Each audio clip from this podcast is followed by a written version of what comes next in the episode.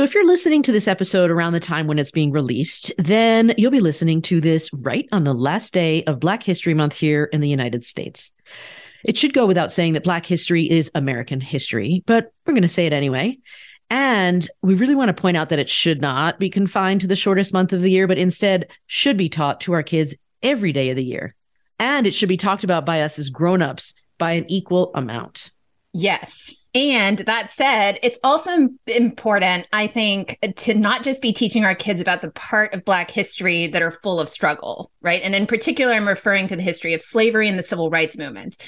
And if you've been following the news in Florida, I mean, people like Governor DeSantis are putting even teaching those parts of Black history into question. Like, really, is this the hill that we're going to die on? But it can't be just those parts of Black history. And to illustrate this a little bit, I want to ask you, Sarah, when you were growing up, do you remember what you learned about Black history and how you learned about Black history? You know, I think it's a great question to reflect on that because I think it was exactly what you mentioned slavery, the civil rights movement. And I really could have blocked out some aspects of childhood now because I'm focused on raising my own kids.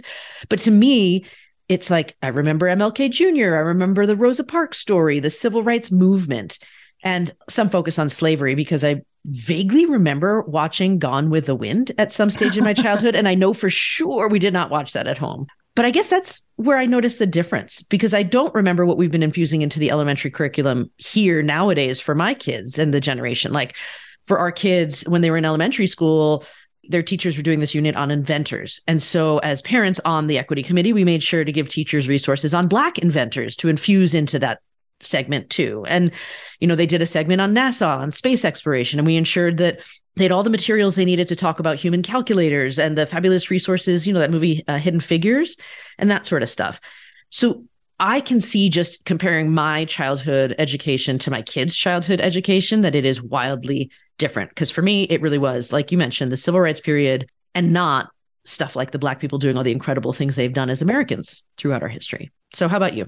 Yeah, I will say that I think my experience growing up was really similar. I don't remember stories besides civil rights leaders as you know a focus of black history especially in elementary school i will say in middle school we watched eyes on the prize which if you have not seen that as an adult you really need to see it because it is possibly some of the most powerful depictions of not only the civil rights movement but sort of the historical and systemic struggles that have faced Black people. And it really ties into systemic racism in a way that I couldn't understand before.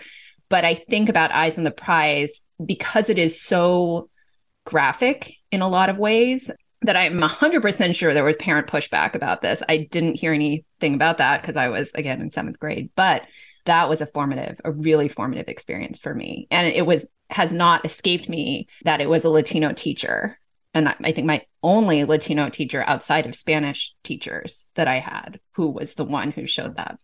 That's interesting. I'm nodding and I just wrote down Eyes on the Prize because I did not watch it. I've not seen that. And I think I could watch that now with my kids probably. Yeah, I think so. So, you know, now that we've reminisced about our own sort of limited learnings around Black history, I think what we both talked about is exactly why we're bringing you this episode today where we're going to talk about the history behind America's favorite pastime, in other words, baseball, that you might not know and probably weren't taught about in schools. And we're going to be talking about it in a way that I've been talking about it with the elementary age students at my kids' school in a totally digestible way. Because, yes, you can talk about this with kindergartners yes, you can use the materials and the way that I'm talking about this to talk with older kids as well, especially a couple of the books, which we will link to in the show notes. But I think the most important takeaway here is that Black history is more than slavery and the struggle to be free, because it is about the everyday moments, the history that encompasses all of us in our country. And if we're not teaching our kids to see Black people in these moments, these everyday, regular people moments, then we're really not teaching them to see Black people at all. So let's get into the Negro Leagues as pitchers and catchers are reporting right now for spring training in Major League Baseball. Welcome to the Dear White Women podcast the show that models and normalizes conversation about race and racism as we work to help white women use their privilege to uproot systemic racism without centering themselves in the process. We are your biracial hosts, Sarah and me, Sasha. Okay, so I'm super excited to learn more about this, which is hugely telling because you know, folks, if you've listened, that I am not like a sports person. But I really think this application of discussing Black people doing amazing things and then also learning about history that we are not really, you know, have our eyes open to is really important. And I want to be able to talk with my own kids about it, share this with other parents and caregivers and storytellers too. So you said we were going to talk about the Negro Leagues. And I'd love to start with some basic questions like what were they? And as a follow up, why did there have to be a separate league? So I love these questions. And actually, the second question that you asked, why did there have to be a separate league, was similar to something that I got asked from a third grader last week. And his actual question was, how did they know who was black and who was white to be put in those separate leagues? But, you know, which might sound a little bit different than your question, but I think you'll see why this question is linked. So, in order to answer both of those questions, we need to talk a little bit about baseball history first. And I'm going to start with this book, We Are the Ship, which is a great book, especially for upper elementary and even middle school aged readers about the Negro Leagues. And this book starts out in the first inning because they label their chapters as innings. They say baseball was invented by a fellow named Abner Doubleday in Cooperstown, New York, back in the mid 1800s. But as the book points out, the short answer is that no one really knows when it was actually invented. However, what we do know is by the mid 1860s, and remember the Civil War ended, I mean, kind of, in 1865, most professional baseball teams only had white players. There were a number of Black players who did play, though, although, as noted, they weren't treated any better than most Black people in the country at the time. Truth is, those poor fellows were treated downright disgracefully. They were called just about every horrible name in the book and then some. Several teams wouldn't play another team if it had a black person on the roster. And in some states, black people weren't allowed to play at all. So, despite that and some other poor treatment that we don't have the time to really get into because that could take up this whole episode, there were some amazing black ball players who came out of that time period. But it didn't really matter because, again, white ball players didn't necessarily want to play with them.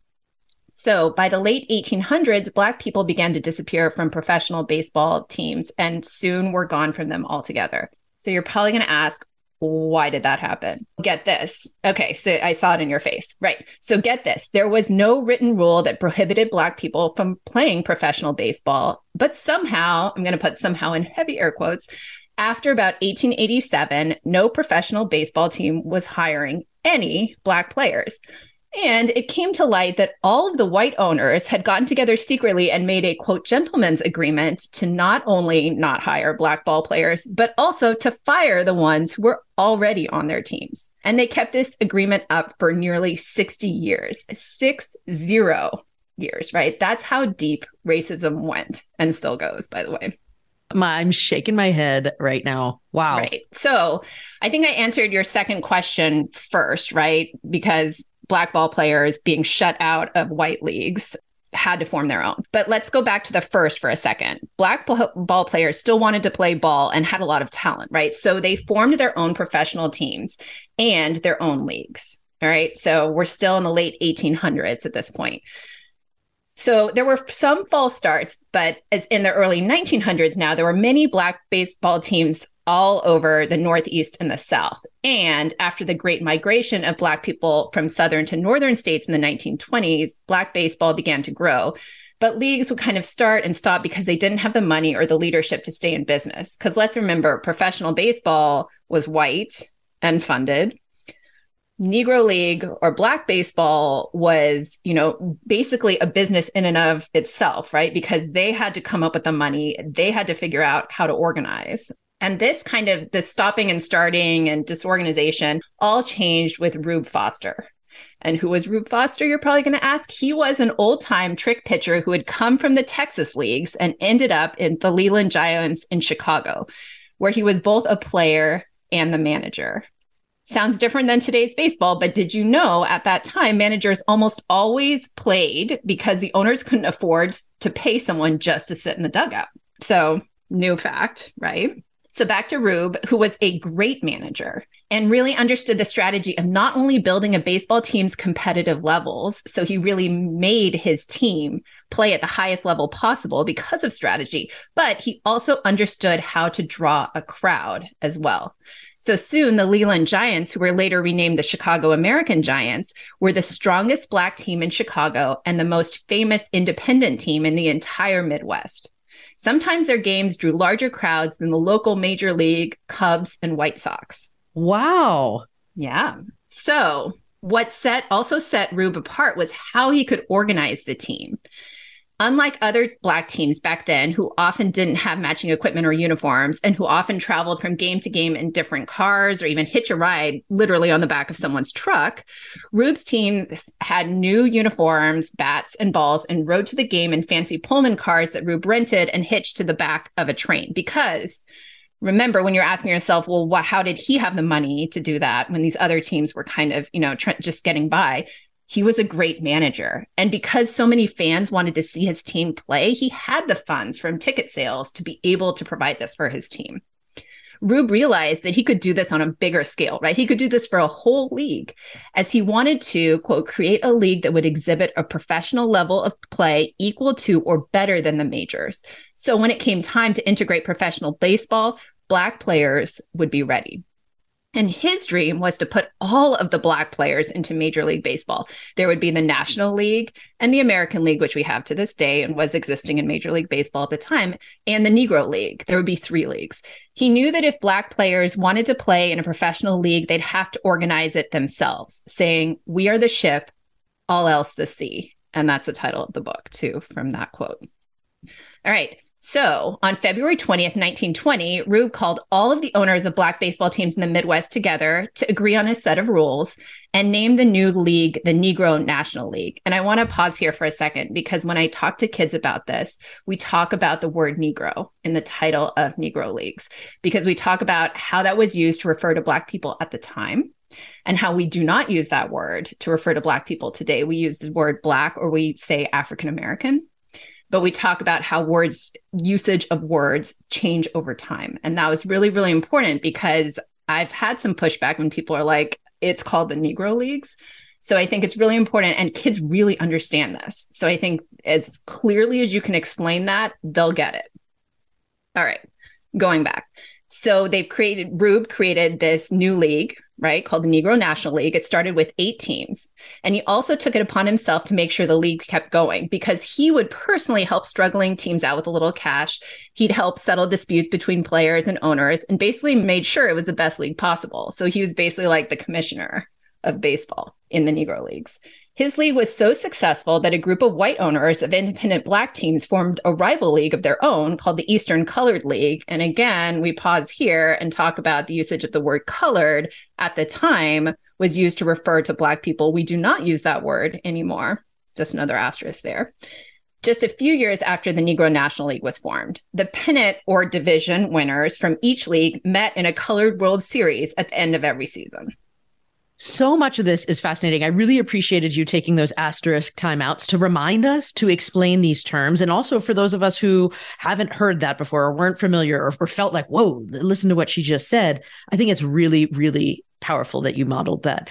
And I think that's incredible that one person was able to do that. Because again, keep in mind, this is way before the days of the internet right? They are organizing maybe by telephone at this point, right? Uh, there was no, or US Postal Service. I mean, this is incredible organization to start a league across a region and form, you know, World Series and all this sort of stuff. I think that's incredible. So, also though, let's like not forget that that was a lot of racism and segregation that had to inspire this to happen in the first place.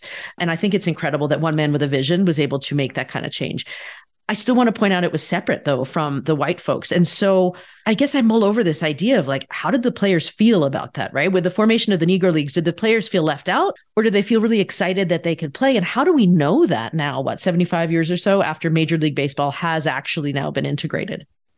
Yeah, that's a great question. And I think it's important to look at this part of the story through that era, right, Sarah, that you were talking about, because the timeline is so, so important. Because this was the Jim Crow era, right, where clearly, as you stated, racism and segregation were not only rampant, but also, P.S., it was totally legal at the time. But we also know that Black baseball players were really happy to play. Okay, so how do we know this is the question. And I think when we're looking at answering this question, understanding a little bit more about the conditions under which they played would be insightful when we think about how do we know this, right? So, first of all, the conditions that Negro League baseball players were playing under at games. White fans would call them names and throw stuff at them on the field, and they weren't allowed to say a word.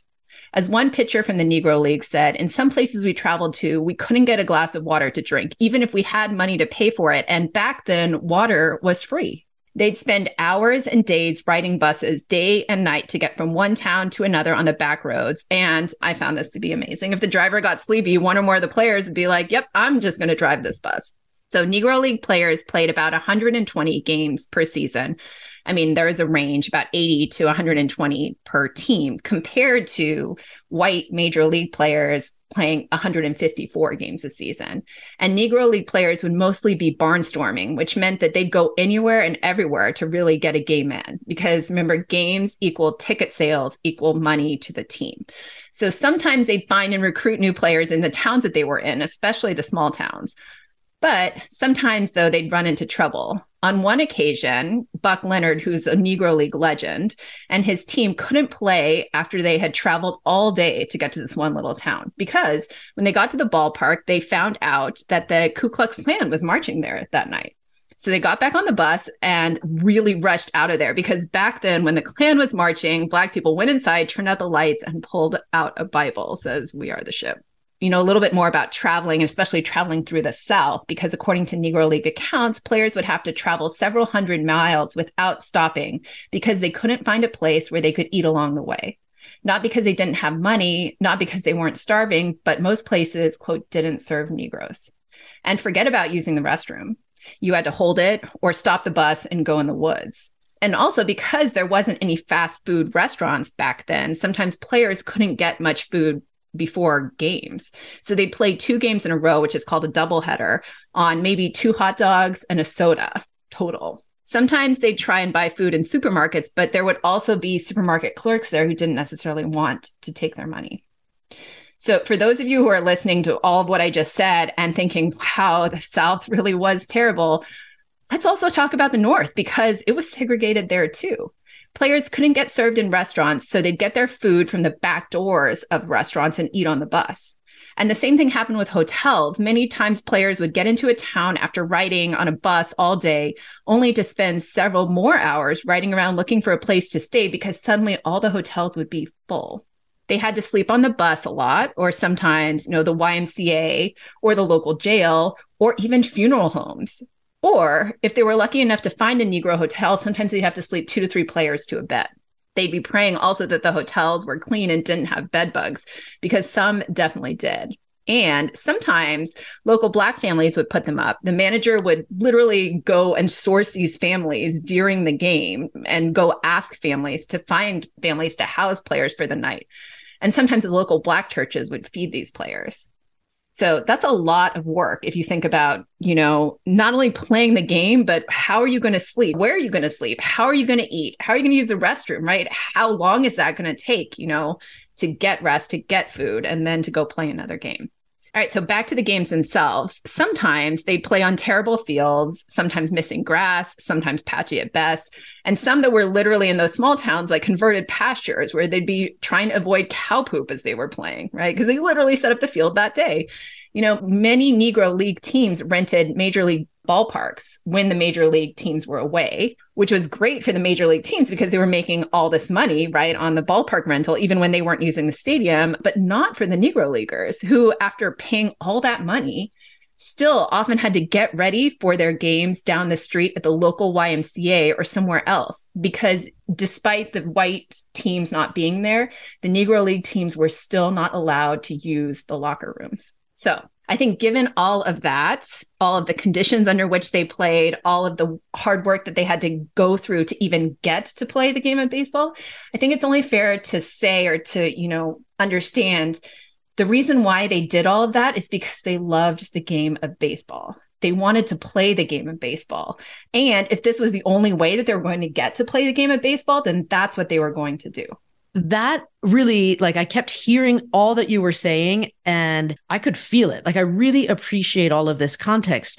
And as you were speaking, I kept thinking about all the kids who grow up wanting to play sports, who love seeing what their bodies are capable of and it it's really hard to think about how these young kids would have been treated if they'd grown up 100 years ago, 100 whatever years ago it was.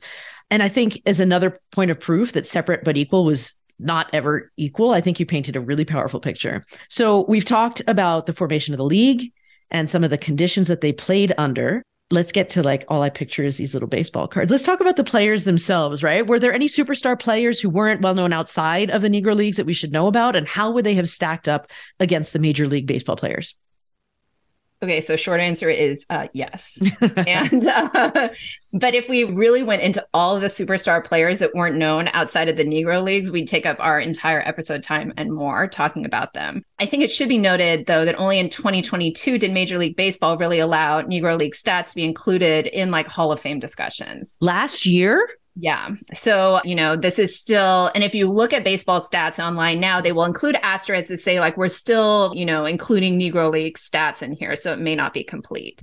So, you know, suffice it to say, there are so many really talented Negro League baseball players who, if included, would challenge, you know, included. And by included, I mean in Hall of Fame stats and all of those, because baseball is a sport of stat keeping to a ridiculous level, in my opinion but those players would challenge some of the most famous major leaguers out there that we know about.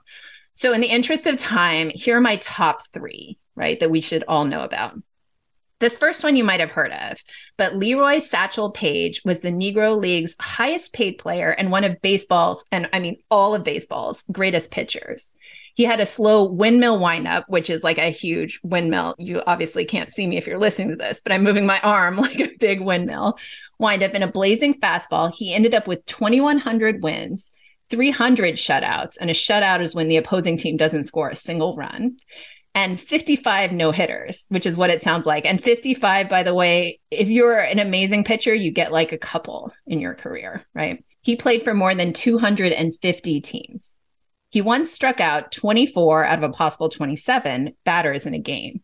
Satchel Paige had 30 different pitches and named each one. And in comparison, a major league pitcher today with a lot of pitches might have six, and that's pretty rare. You know, he was in his 40s when he joined the Major League Cleveland Indians in 1948, which is when he moved to the white major leagues and retired when he was, get this, 59 years old. That's unreal. Wow right? Okay. So that's Satchel Paige. Josh Gibson, or the Black Babe Ruth, although arguably he was and you know should be recognized as a better ball player than Babe Ruth was a catcher for the Homestead Grays and the Pittsburgh Crawfords and was one of the greatest power hitters in baseball history. He hit 75 home runs in 1931, 69 in 1934, and led the Negro National Leagues in home runs 10 times. And if Negro League stats were fully included with Major League Baseball stats, he's the undisputed home run king, as Barry Bonds hit 73 in one season. And his stats are really no longer counted by some due to the doping and issues.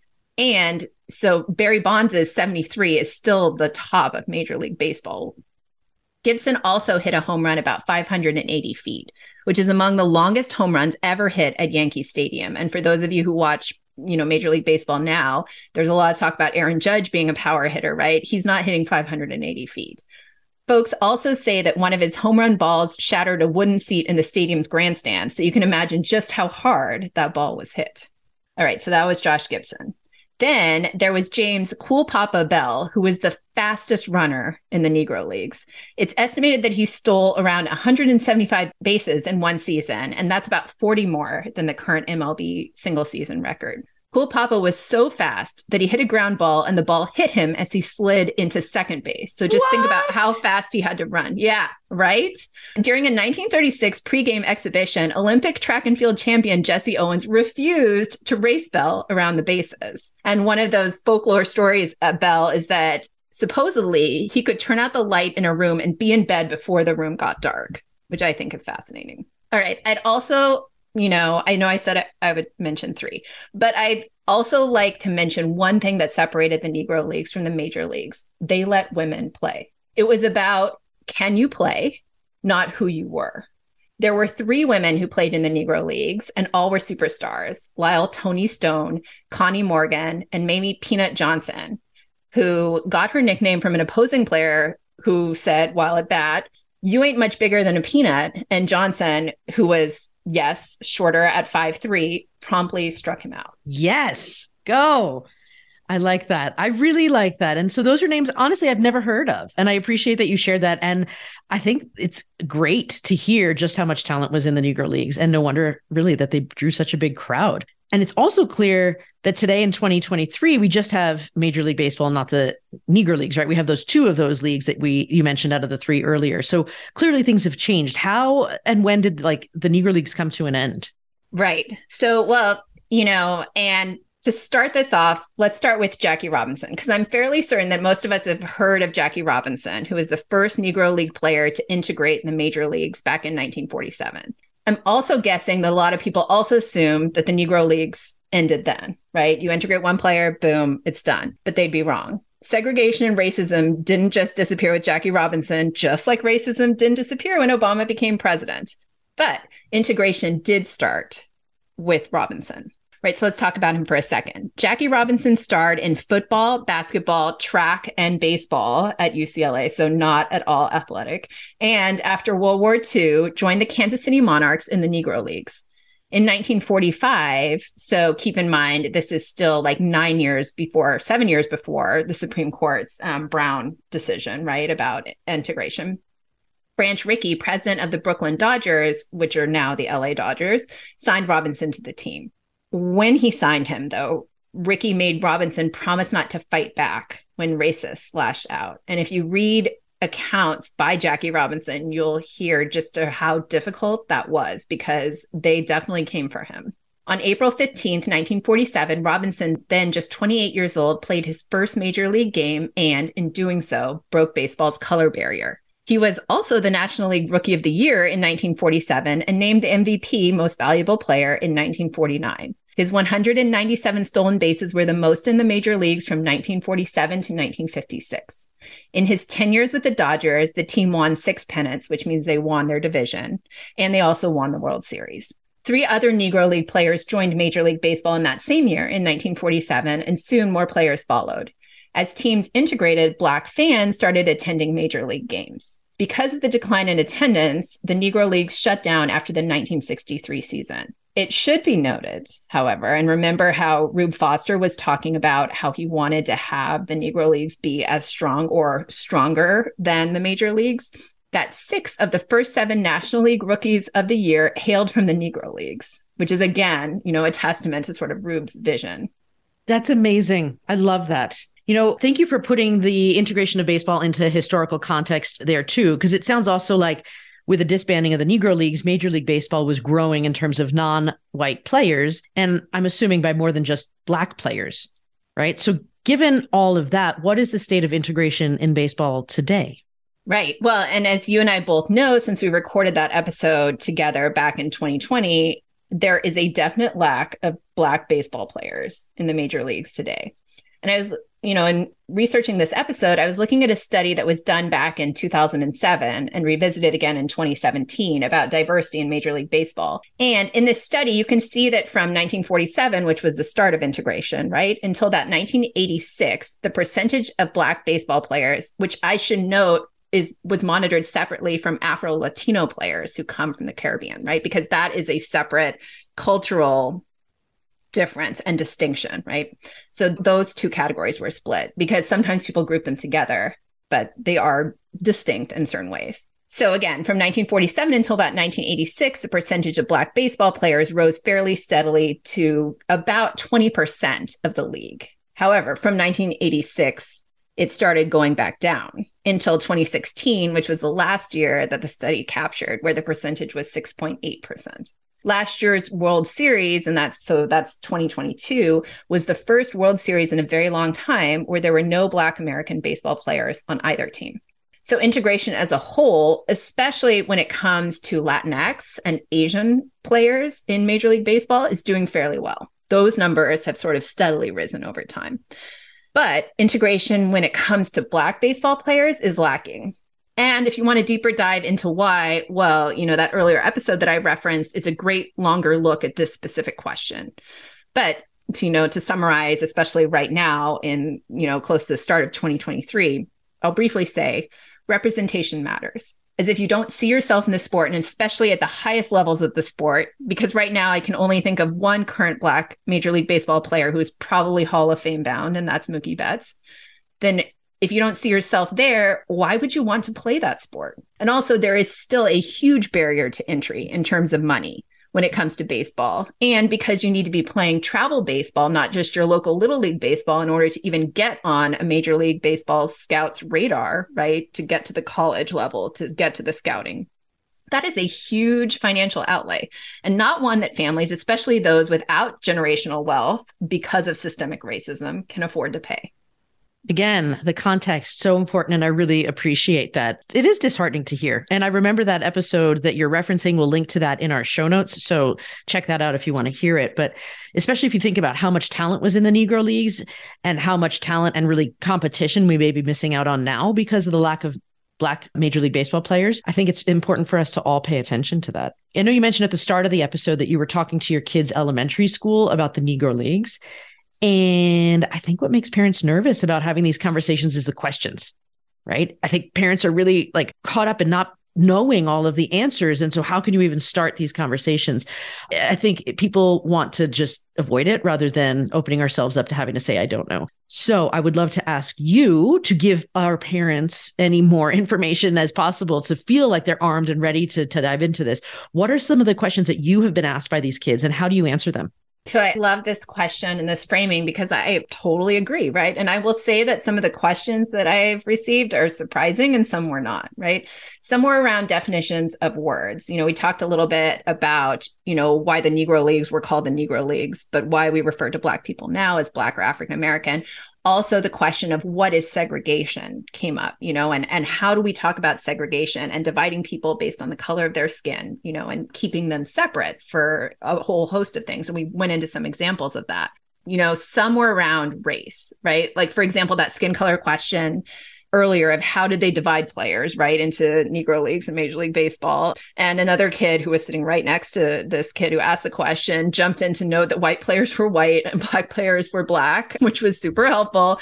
But it was also like a very you know it was very matter of fact. There was no judgment or feeling really based on that. And i think that's what's so important to remember is kids are asking because they're curious right? They want to know and they're not judging you on your answer. They're just trying to get the information so they can make sense of it. And i think when you take it off of you and onto them that provides sort of a different framework entirely.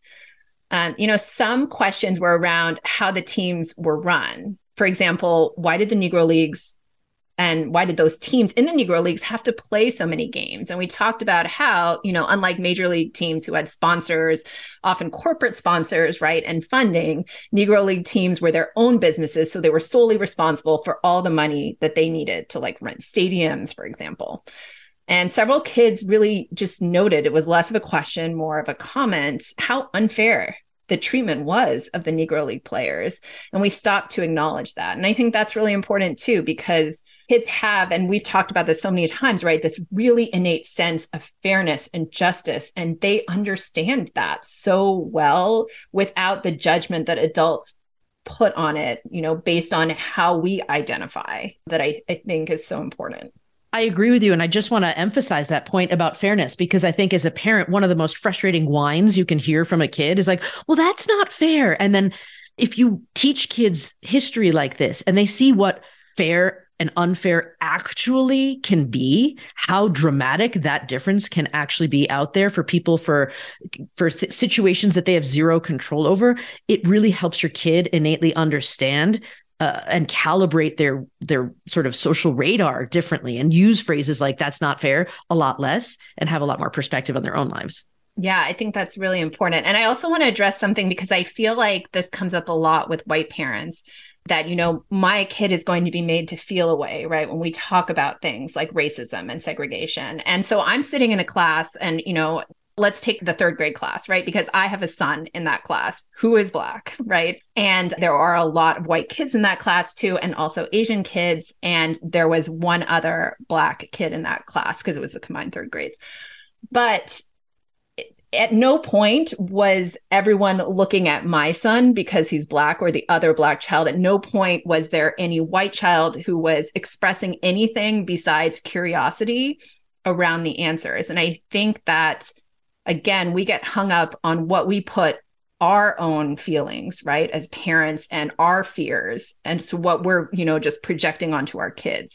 I think that, however, if I was the teacher and was continually gesturing to my son as the black child, right, then then I'm creating this feeling, right, which is different than the feeling I wanted to create. So as teachers, as parents, we have a lot of control over how this discussion goes, right? And I think the more open we are, the more willing we are to make mistakes. I definitely said, I don't know in that those conversations i think the more that we can show our kids that these are conversations that we should be having right? And we're not going to be perfect with them.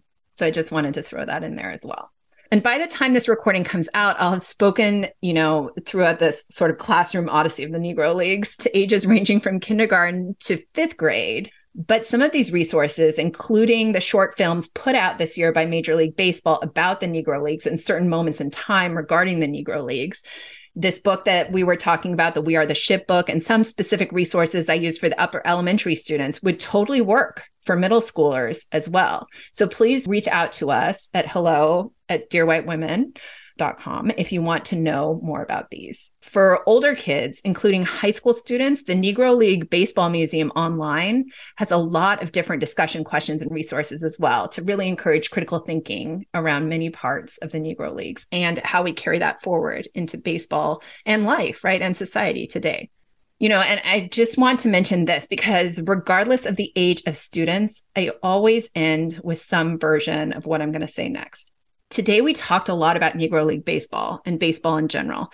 And I thank you so much for your willingness to jump in and ask questions and be such great listeners. You know, this wasn't something I learned about in school. So I hope that in learning this together today, you think about not only what a cool sport baseball is, um, and but also how as we think about baseball throughout history right throughout time throughout our knowledge of it but also when we talk about the start of baseball we recognize that Black history and the Negro Leagues is part of our collective, right? Our joint American history and baseball history, because it's so important to see how everything in our world is connected. And you know what? As I'm saying this to you now, Sarah, and to our listeners, that is, I think, not just a lesson for our kids, right? But for ourselves as well. You've just listened to the Dear White Women podcast with your hosts, Sarah and Misasha. Yes, we're on social media. And yes, you can hire us to do talks about our book. But the biggest thing, don't forget to sign up for our newsletter to receive our free materials. Head over to dearwhitewomen.com to get on the list.